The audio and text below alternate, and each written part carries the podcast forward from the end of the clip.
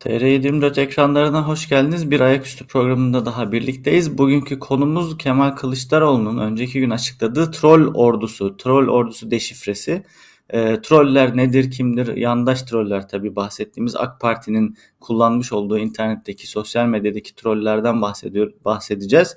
E, bunlar kimdir, nedir, ne yer, ne içer? Ortalama sağlıklı bir troll günde kaç tweet atar? Bunlar gibi konuları konuşacağız. Bülent Korucu bizimle beraber. Hoş geldiniz. Merhabalar. Merhaba Yavuz Bey. Sen de hoş geldin. Ben ben Bugün de hoş buldum. moderatörlük evet. sende. evet, ayak üstüne hızlı bir girişle başlıyoruz. Hemen isterseniz e, Kemal Kılıçdaroğlu'nun açıklamalarını nasıl yorumladınız? Neden şimdi böyle bir rapor açıklama, böyle bir e, trollerle ilgili bilgi verme ihtiyacı hissetti? Bu doğru bir hamle mi siyaseten? İsterseniz hemen bunlarla başlayalım. Ve bence doğru bir hamle. E, çünkü siyaseti domine eden faktörlerden birisi haline geldi sosyal medya. Ve sosyal medyada e, kamu kaynaklarını kullanarak AKP lehine kampanya yürüten, hani normal kampanya yürütse o da çok e, belki şey yapılmayabilir, eleştirilmeyebilir. Kamu kaynaklarını kullanıyor olmaları her halükarda eleştirilecektir de.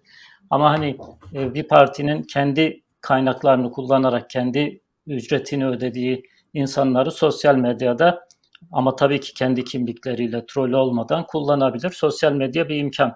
Bunu şeyle karşılaştırabiliriz istersen. Yani Obama e, sosyal medyayı, iletişimi müsbet anlamda kullanan, doğru kullanan ve bu yolla seçim kazanan e, bir Amerikan başkanı olarak kayıtlara geçmişti. Hatta hatırlarsan başkan seçildiğinde o zaman BlackBerry telefonlar vardı. O telefonumu bırakacağım ve güvenlikli Beyaz Saray'ın telefonunu alacağım diye çok üzülüyorum filan gibi espriler de yapıyordu. Yüz yüze iletişim bizzat başkan adayı olarak e, affedersin teknik iletişimi çok iyi kullanmıştı o seçim kampanyasında. Bu müsbet bir e, doğru ve legal bir kullanım. Ama bir de Trump'ın seçim kazanma şekli vardı. İşte Facebook üzerinden tamamen e, manipüle ederek, tamamen insanların algısıyla oynayarak ve tamamen örtülü bir biçimde yani şeffaf olmayan her şeyin bir kere e, kötü olduğunu, yasak olması gerektiğini düşünmemiz lazım. Çünkü şeffaflığın altında, örtünün altında her türlü şey, kötülük e, büyüyebiliyor, her türlü kötülük barınabiliyor. E, Kemal Kılıçdaroğlu'nun bu anlamda e, çıkışını ben doğru buluyorum ama tabii antiparatese şunu söylemek lazım. E, o 100 bin liralık gecesi, geceliği 100 bin liralık olan odada o çekibi yapmış olması eleştiri konusu oldu ve saatler boyunca da Kemal Kılıçdaroğlu buna cevap vermedi, cevap üretmedi. Cumhuriyet Halk Partisi'nde böyle bir ağır kanlılık var. Yani AKP'nin e, sosyal medya hesapları, AKP'nin sosyal medya projesi, üstüne trolleri de koy. Ne kadar hızlı işliyorsa, ne kadar organize işliyorsa Cumhuriyet Halk Partisi'nin ve muhalefetin de sosyal medya ve iletişim projeleri, iletişim politikaları, iletişim stratejileri bu kadar hantal ve bu kadar aslında e, şey e, ihtiyaca cevap veremeyecek halde. Yani Ekrem İmamoğlu'nun o işte balıkçı, balıkçı da yemek İngiliz, büyükelçiyle yemek tartışmasında olduğu gibi e, bütün linci yedikten sonra bütün e, kabahati, suçu neyse her türlü e, saldırıya maruz kaldıktan sonra çıktı açıklama yaptı. Yani şimdi Kemal Kılıçdaroğlu da saatlerce e, o 100 bin liralık oda konusunda açıklama yapmadı. Halbuki ne kadar sempatikti, ne kadar güzeldi kendi o e, ka, dolap kapakları da eski mutfağında bu açıklamaları yapıyor olması. E, bu açıdan e, çok önemli bir çıkışa zarar vermiş oldular. Yani e, iletişim stratejilerinde bir sonraki hamleyi, bir sonraki hamleyi de düşünmek lazım. Bir de işin kötü tarafı fotoğrafı Cumhuriyet Halk Partisi İstanbul Gençlik Kolları paylaşmış. Yani otel odasının, orasının bir otel odası olduğunu gösteren ve e, AKP'li trollere gollük pası atan e, şayet doğruysa ki şu ana kadar o da yalanlanmadı. Cumhuriyet Halk Partisi İstanbul Gençlik Kolları o fotoğrafı paylaşmışlar. Yani o İstanbul Boğaz Köprüsü'nün süliyetinin göründüğü oranın e, bir pahalı otel süitü olduğunu gösteren fotoğrafı da onlar paylaşmışlar. Ya bunlar herhalde e, muhalefet partilerini kastediyorum. Kimlerle dans ettiklerini, kimlerle mücadele ettiklerini, nasıl bir e, şeyle e, sosyal medya ordusuyla, sosyal medya troll ordusuyla mücadele ettiklerini hala fark etmemişler. Yani Kemal Kılıçdaroğlu'nun evet masasına çok güzel kalın ve çok ayrıntılı bir rapor vermişler ama hala o rapora rağmen bu troll ordusunun neler yapabileceğine dair Cumhuriyet Halk Partisi kendisi bile daha tam e, idrak edememiş. Tam olayın vehametine ve boyutlarına e, bu şey yapamamış, anlayamamış diye düşünüyorum ben. Hı hı. E, ama bence yine de Kemal Kılıçdaroğlu'nun bu çıkışı doğru bir çıkıştı. Çok da e, şey topladı, beğeni topladı, beğeninin ötesinde hı hı. destek topladı. Çünkü herkes bundan muzdarip. Yani mesela bir şey yazıyorsunuz, altına aynı cümlelerle küfreden bir sürü insan da oluşuyor. Bir de şunu antiparantez gene söyleyeyim. E, bu troll ordusunu biliyorsun Fahrettin Altun yönetiyor. Yani iletişim başkanlığının dev bütçesinin bir parçası bunlar. Ben bunu birkaç kez test ettim. Hatta Twitter'a da yazdım. E, sonra ona da farklı tepkiler geldi. Mesela Erdoğan'la ilgili bir eleştiri yazıyorsun. Ona bir şey geliyor, bir tepki, bir küfür geliyor. Fahrettin Altun'la ilgili yazdığında onun 3-4 katı şey geliyor, tepki geliyor ve küfür geliyor. Demek ki birinci amirlerine, İTA amiri denir ya memuriyette. İTA amirlerine onun gözüne girmek için biraz daha fazla özen gösteriyorlar, biraz daha fazla ilgi gösteriyorlar. Yani ben bunu birkaç defa test ettim. E, Fahrettin Altun'la ilgili bir şey yazdığında Erdoğan'la ilgili yazdığın şeyin 3-4 katı bazen 10 katı küfür yiyorsun, tepki görüyorsun. Böyle de bir troll şey var, öncelik sıralaması var herhalde. E, sen nasıl karşıladın Kemal Kılıçdaroğlu'nun konuşmasını? E, iyi hazırlanmış bir rapor gibi görünüyor. E, hı hı. Zamanlaması ve sonuçlarını e, hedefine ulaşabilecek bir açıklama mı, bir çalışma mı sence? Yani şöyle sosyal medyada bu söylemlerin, atılan tweetlerin, paylaşılan görsellerin işte Facebook'ta ya da fark etmez hangi mecra olursa olsun bunların izini sürmek ve bunların bir e, hani makinalaşmış bir sistemden çıktığını, bir ürün olduğunu e, bir çeşit propaganda savaşının aracı olduğunu anlamak zor değil.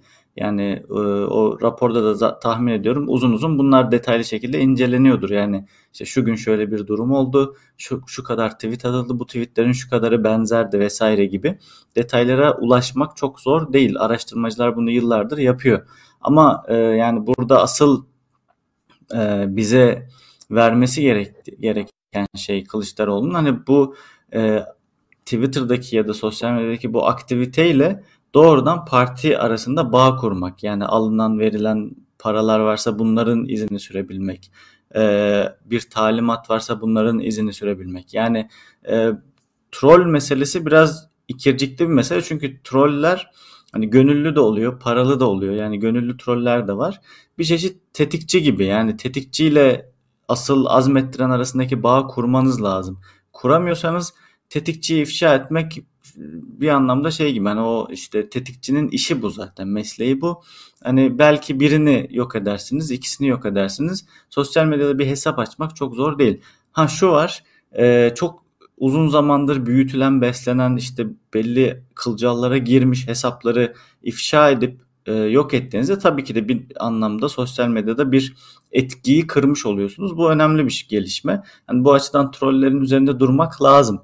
Ama yani son yıllarda özellikle işte Amerika'da Trump'ın seçilmesinden sonra yine Brexit olayından sonra işte bu trollerin kullanımı gündeme geldi ve hep uzmanların bahsettiği şey şu yani trollere prim vermemeniz lazım. Çünkü onlar o primle e, iş görüyorlar. Yani muhalifleri kızdırıyorlar. Muhalifler onların paylaşımlarına alıntılıyor bir şekilde ve bu onları büyütüyor. Çünkü e, kamplaşma siyasetinde, kutuplaşma siyasetinde taraflar arasındaki iletişimde haklılık, haksızlık, mantıklı olup olmamak hiç önemli değil. Karşı tarafı kızdırabiliyorsanız başarılısınız. Trump hep bunu uyguladı. Yani e, liberal, demokrat e, medya alanı çok yaygın Amerika'da ön planda onları kızdırmaya oynadı. Çünkü onlar kızdıkça, öfkelendikçe, işte Trump'ın üzerine gittikçe o seçmenini bir şekilde tutabiliyor. Seçmenini konsolide edebiliyor. AK Parti de bu stratejiyi uyguluyor çok uzun zamandır. Özellikle Gezi'den beridir.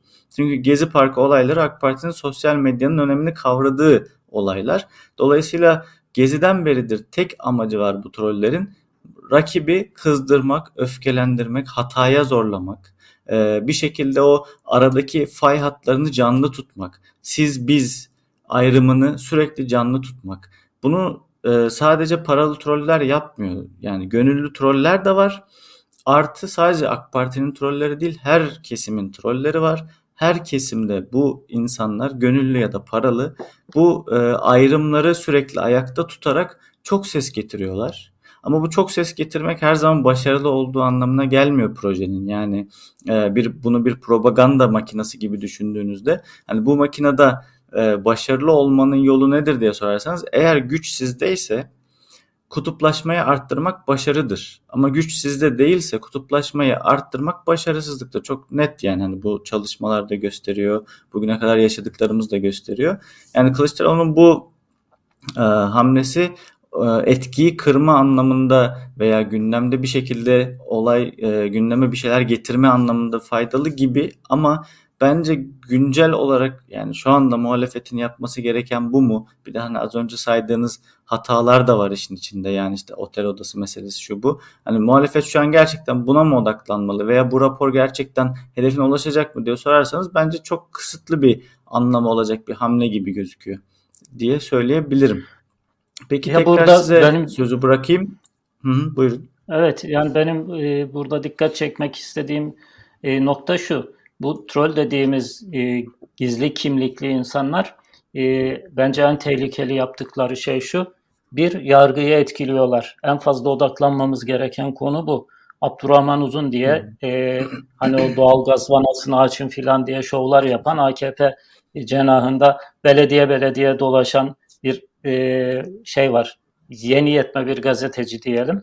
E, eskiden bir Karadeniz televizyonda, yerel televizyonda fıkra anlatarak Ca cazgır e, diyelim, gazeteci, cazgır derler. Ha, cazgırlık ha, yapmaya çalışıyordu. Şimdi e, troll başlığı şeklinde görevde ifade ediyor. Onu anlıyoruz.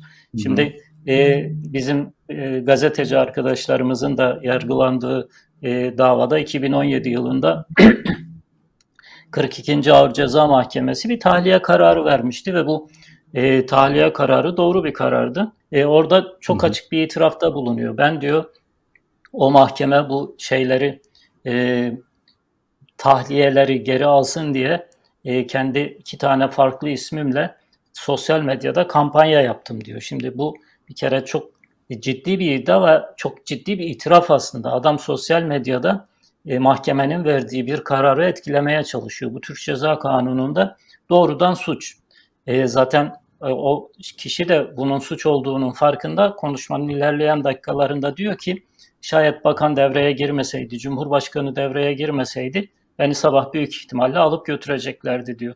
Şimdi takma isimleriyle sonuç alamayacağını görünce bu sefer kendi ismiyle doğrudan mahkeme heyetini hedef alan isimlerini, telefon numaralarını vesaire bütün özel bilgilerini yayınlayan bir e, paylaşım yapıyor. Ondan sonra zaten bakan devreye giriyor. İşte apar topar gece iki buçukta üst, bir üst numaralı mahkeme, üst dereceli mahkeme gibi devreye giriyor. Tekrar tutuklama kararı veriyor ve ertesi gün saraydan bir telefon alıyor. İşte e, Abdurrahman'ın bu yaptığı işten çok mutlu olduk, çok memnun olduk. Bize böyle zemin hazırlaması lazım arkadaşların gibi bir tebrik telefonu alıyor. İşte asıl e, kötü olan belki en kötü olan noktası bu. Yani biz bunu kaç olayda yaşadık. Selahattin Demirtaş tahliye olsa anında büyük bir sosyal medya e, kampanyası görüyoruz. Osman Kavala tahliye olacak olsa ya da tahliyesinden hemen önce mahkemeyi etkileyebilecek şekilde doğru yanlış bir sürü şey paylaşıyorlar. Bir tane doğruya on tane yanlış katarak. Aynı şeyi defalarca işte e, bizim gazeteci arkadaşlarımızın davalarında, duruşmalarında yaşadık. Her duruşmanın öncesinde ve sonrasında e, kesinlikle tahliyeleri ya da beraatleri engelleyecek şekilde yayınlar yapıldı. Bir kere bence en ciddi olayın en e, şey dikkate alınması gereken boyutu bu. İkinci noktada şu, ben onu da anlatayım sonra topu sana tekrar göndereyim senin sahaya. E, bu troller farklı kimliklerle karşımıza çıkıyorlar. Şimdi mesela AKP'nin maaşlı trollerinden öyleleri var ki adım gibi eminim. Çünkü e, hani fark edebiliyor insan.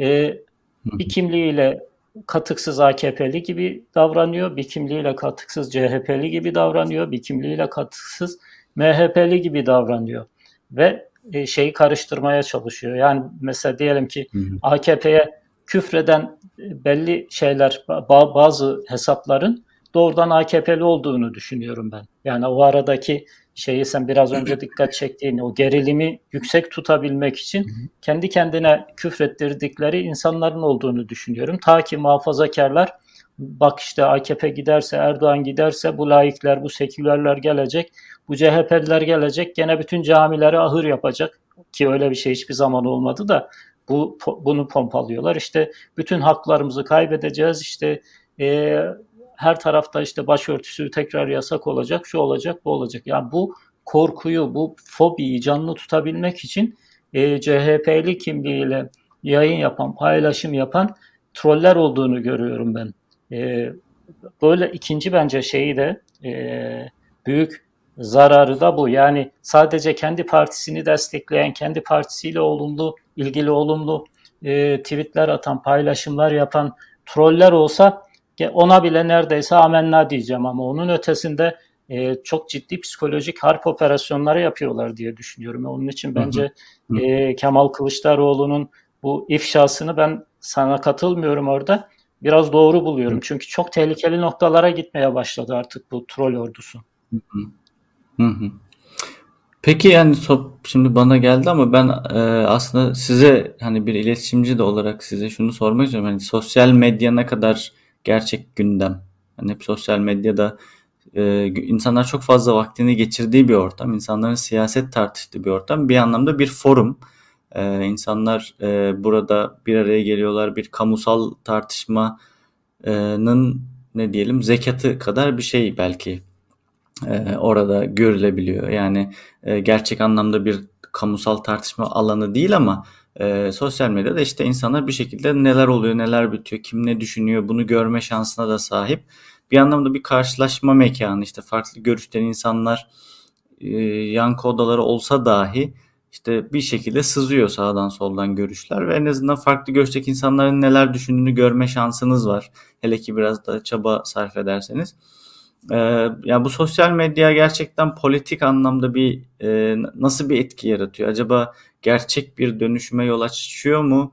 E, gerçek bir aktivizm alanı mı? Gerçek bir e, mücadele alanı mı? Yoksa e, sosyal medya aslında biraz da e, meseleyi sulandıran, e, gerçek gündemleri belki rafa kaldıran ve işte e, hatta sinik sinizme yol açan bir e, mecra mı? Siz ne düşünüyorsunuz bu konuda? Valla dünyadaki adı sosyal medya ama Türkiye'deki adını değiştirmek siyasal medya yapmak gerekir diye düşünüyorum. E, bilhassa geleneksel medyanın iyice sıfırlandığı ve iyice iktidarın propaganda makinasına dönüştüğü bir ortamda en azından muhalefet açısından bir varoluş mecrası. E, AKP tabanına ulaşma ve AKP tabanını etkileme konusunda etkisinin e, abartıldığı kadar olmadığını düşünüyorum ben. Çünkü onlar e, haberleşmelerini daha çok A Haber üzerinden ya da işte e, gazeteleri üzerinden. Gazetelerinden de şu anda çok şey yok da çünkü gazeteler WhatsApp, satmıyor. WhatsApp grupları gayet revaçta diye evet, biliyorum. Geçen yani Yasin Aktay da dikkat çekti. Evet, WhatsApp gruplarını çok aktüel olarak kullanıyorlar. Hatta e, yeri gelmişken onu da hatırlatalım. Bu e, Tayyip Erdoğan'ın e, Dünürlerinden bir tanesi. Ha. Yok yok dünürlerinden bir tanesi. 17-25 e, Aralık'tan sonra Eyüp'te yanlış hatırlamıyorsam bir e, kafeterya gibi bir yerde işte halkı toplamış. Orada bir kısım şeyler anlatıyordu. İşte silahınızı alın, düdüğünüz olsun. İşte biz e, radyoda şöyle bir mesaj gönderebiliriz. Sosyal medyada, WhatsApp'ta şöyle örgütlenin ve bir anda sokağa çıkalım gibi bir şey vardı. Yani bir silahlı milis yapılanmasını bile WhatsApp üzerinden örgütlemeye e, çünkü o, biraz özel, biraz daha e, hususi diyelim. Yani bir ortam olduğu için orada biraz daha rahat hissediyorlar kendilerini. Twitter öyle değil ya da Facebook öyle değil. Şimdi Facebook'tan e, yazıyorsun. İşte Korkmaz Karaca'nın bu, bugün Facebook'ta hangi paylaşımı yaptığını görebiliyorsun ya da Twitter'da e, ne yapmaya çalıştıklarını e, birkaç kelime yazarak, e, birkaç kelimeyle search yaparak anlayabiliyorsun. Onun için iktidar cenahı e, daha çok karşı tarafı bozmak için kullanıyor. E, Twitter, Facebook gibi sosyal medya mecralarını kendi haberleşmesini daha çok bireysel iletişim ağları üzerinden sürdürüyorlar. E, hı hı. Ben muhalefet açısından yani bir anlamda olumlu bir anlamda olumsuz görüyorum sosyal medyadaki bu şeyi, fırtınayı.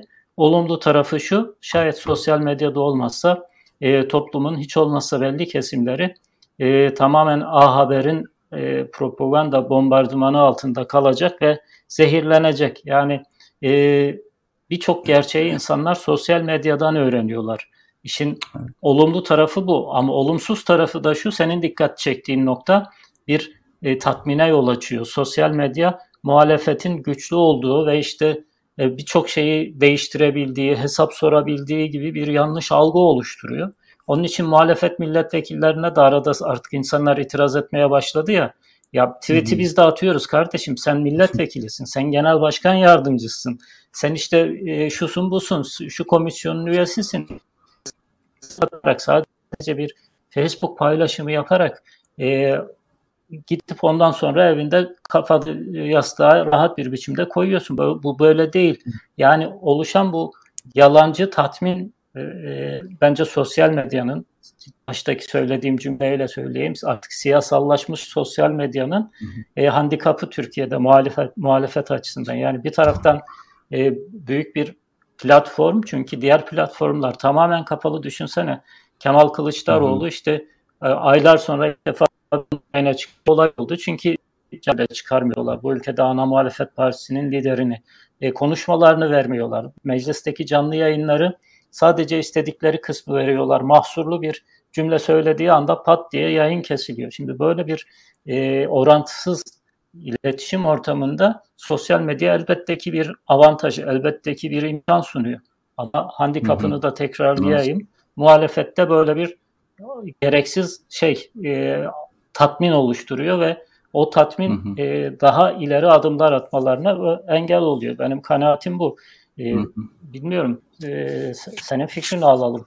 Sosyal medya konusunda sen biraz daha şeysin, şüpheli yaklaşıyorsun galiba. evet.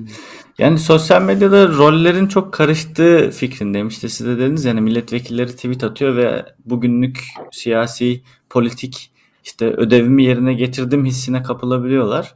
Aynı şekilde işte Gezi Parkı ile birlikte işte o fenomen hesaplar dediğimiz hesaplar vardı. İnsanların hoşuna giden işte gündemi böyle mizahi dille yorumlayan bazen işte e, hani mesela siz sıradan bir insan ya da iyi namuslu bir Türk vatandaşı olarak e, küfretmek istemiyorsunuz ama onlar küfrediyor hoşunuza gidiyor bu hani çünkü sizin sevmediğiniz kişiye küfrediyor içiniz soğuyor oh diyorsunuz bu çok güzel küfür ediyor diyorsunuz işte destekliyorsunuz RT'liyorsunuz falan. Bu roller çok karışıyor şimdi bu tip bir e, gündem işte şeyleri var. İnsan hakları aktivistleri var. İşte kendi davalarını duyurmaya çalışıyorlar. Bir şeyler yapmaya çalışıyorlar. Ee, bunun yanı sıra işte politikacılar var. Onlar da bazen bu şeye kapılıyorlar. Yani dolayısıyla kim ne yapıyor sosyal medyada çok bir ayrışmıyor. Yani sosyal medyadaki herkes aşağı yukarı aynı şeyi yapmaya çalışıyor. Aynı şekilde e, yani çok popüler olmaya çalışıyor. Çok RT almaya, çok like almaya çalışıyor. Yani bu da ciddi anlamda bir hani iletişim kurma imkanını öldürüyor. Nitekim sosyal medya zaten hani e, ilk etapta özellikle o e, Arap Baharı sırasında çok kullanıldığı için işte demokrasi artık sosyal medyadan mı çağlayacak gibi ya da işte e, aktivizm, politik aktivizm, işte insan hakları falan böyle e, çok iddialı şeyler söylendi ama çok kısa süre sonra bunun aslında o kadar da doğru olmadığını gördük. Yani sosyal medyanın gücünün ciddi anlamda sınırlı olduğunu, bir yere kadar gidebildiğini gördük. Ee, aslında bakarsanız bu şu an YouTube yayını yapıyoruz. YouTube da bir sosyal medya ve e, işte televizyonların ka- kısıtlandığı, kapandığı noktalarda bu şekilde devreye girebiliyor e, bu avantajları olmakla birlikte yani genel manada özellikle e, siyasetin çok konuşulduğu, yoğun konuşulduğu Twitter gibi, e, Facebook gibi ortamlar e, yani bana sorarsanız çok da ciddi anlamlar ifade etmiyor. Ama tekrar e, troll savaşlarına dönelim. Sizin son sözlerinizi almak istiyorum. Hani programı da yavaş yavaş kapatalım.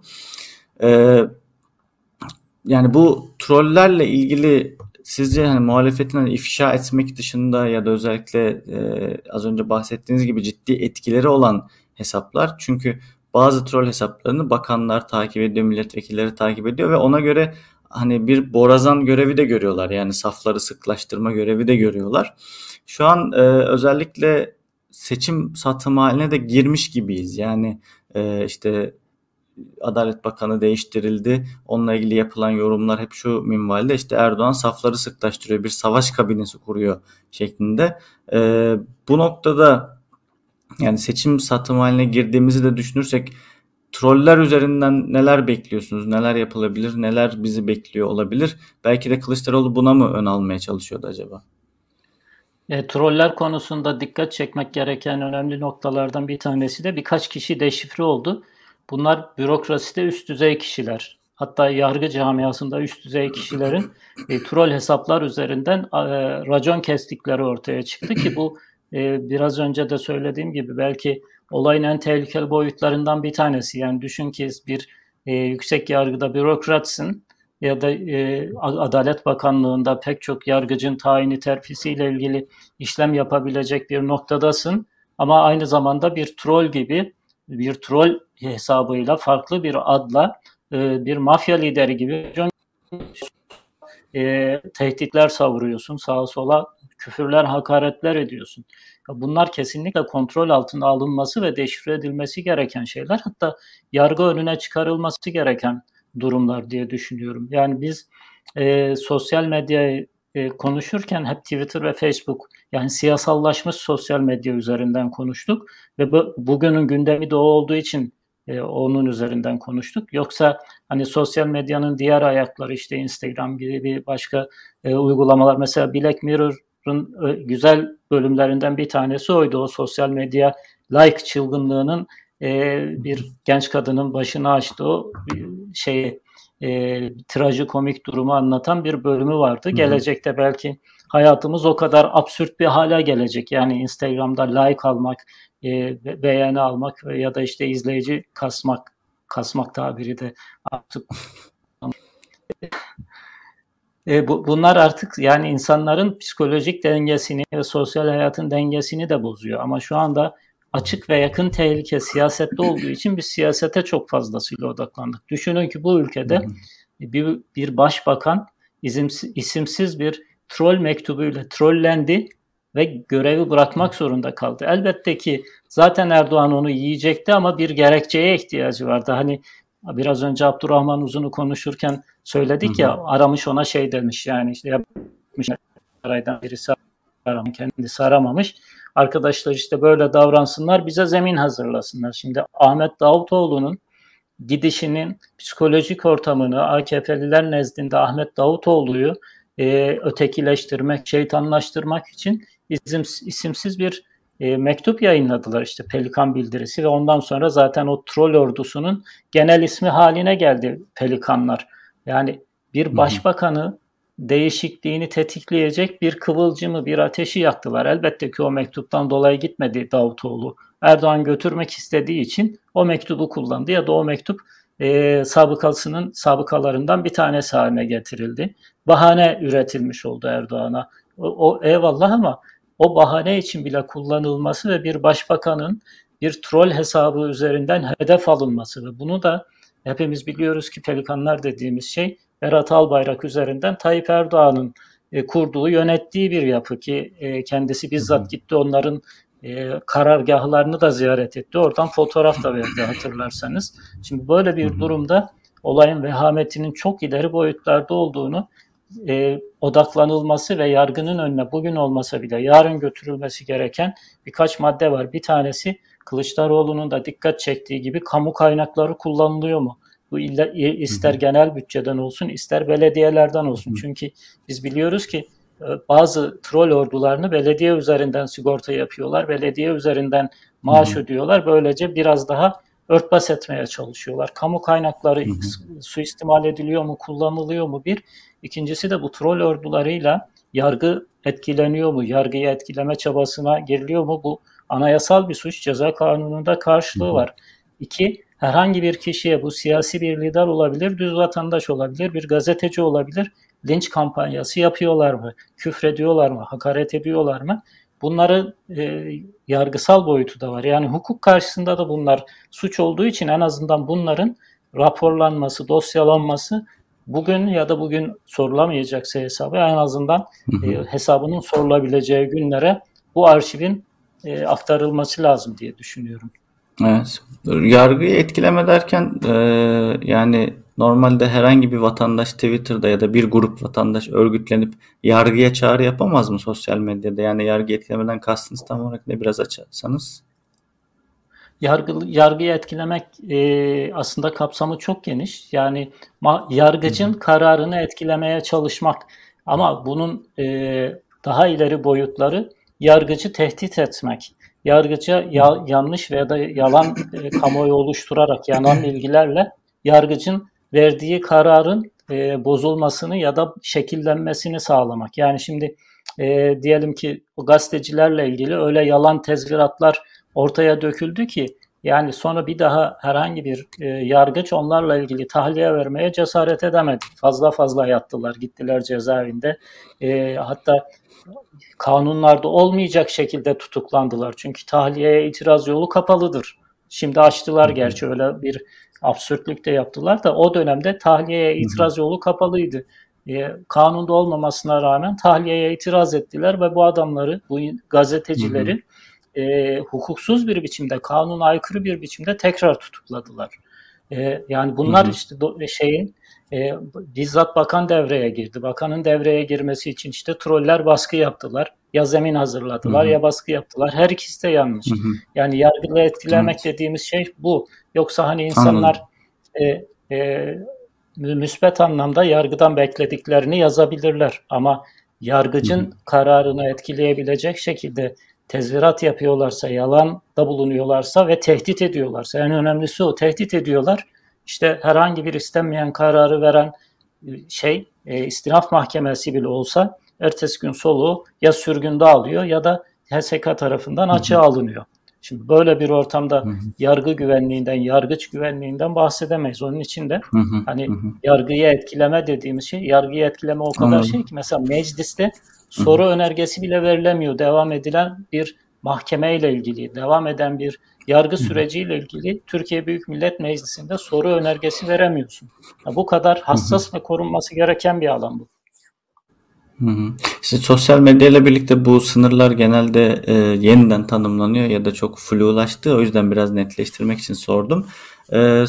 Trollerle ilgili e, benim ekleyeceğim şu var. Yani iki işe yarıyor troller. Bir az önce konuştuklarımızın özeti olarak işte karşı taraf dediğiniz tarafla bir mücadele yürütmek ve sürekli e, Twitter'da yazıp çizen, e, karşı taraftan yazıp çizen, muhalefet eden insanları bezdirmek, bıktırmak ya da işte e, onlara karşı bir kamuoyu oluşturmak e, şeklinde bir rolleri var. Ama ikinci bir rol de şu sürekli kendilerini takip eden AK Partililere ya da işte iktidar yanlılarına doğru yoldayız, yanlış bir şey yok, gözünüzü kapatın, olan biten yanlışları ya da işte olumsuzlukları görmezden gelin, biz kazanacağız, kazandığımızda hepiniz mutlu edeceğiz gibi bir e, hani cennet şeyi satım satın cennetten arsa vaadi gibi bir e, işlev görüyor, bir vaaz verir gibi. Sanki bu troller sürekli günlük sosyal medyada işte safları sık tutun, motive, motivasyon, moral ve motivasyon konuşmaları e, yapar gibi hareket ediyorlar. Tabi bu iki taraflı olarak bir propagandanın ayakları. E, yani Tabii bu bir süre insanları uyutabilir. Herkesi bir süre kandırabilirsiniz ama bir noktadan sonra işte ekonominin durumuyla beraber gördüğümüz bazı şeyler var. Ee, uzun süre herkesi kandıramıyorsunuz. İyi ki yani çok şükür. Ee, önümüzdeki günlerde de bunu göreceğiz. Ekleyeceğiniz bir şey yoksa programı yavaş yavaş kapatalım. Evet, teşekkür ederiz. Teşekkür Bizi, ediyoruz. Teşekkür ederiz bizleri izlediğiniz için. Önümüzdeki hafta yine ayak üstünde görüşmek üzere. Hoşçakalın.